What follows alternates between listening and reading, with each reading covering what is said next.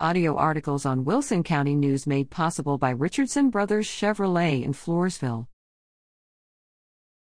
Falls City Beavers trample Trojans, Tigers. The Falls City High School Beaver varsity basketball team defeated the Charlotte Trojans January twenty-fifth, fifty-seven to thirty-six. Falls City sixteen, sixteen, twelve, thirteen, fifty-seven. Charlotte four, six, eighteen, eight, thirty-six. Scoring for the Beavers January twenty-fifth, Wesley Molina seven, Jackson Pipes fourteen, Luke Schaffer four, Kyle Albers two, Grant Jendrush two, E. Michigemba six, Tristan Niedenberger seventeen, and Cody Arisola five. The Beavers traveled to Bracketville January twenty-eighth and defeated the Tigers seventy-three to fifty-five.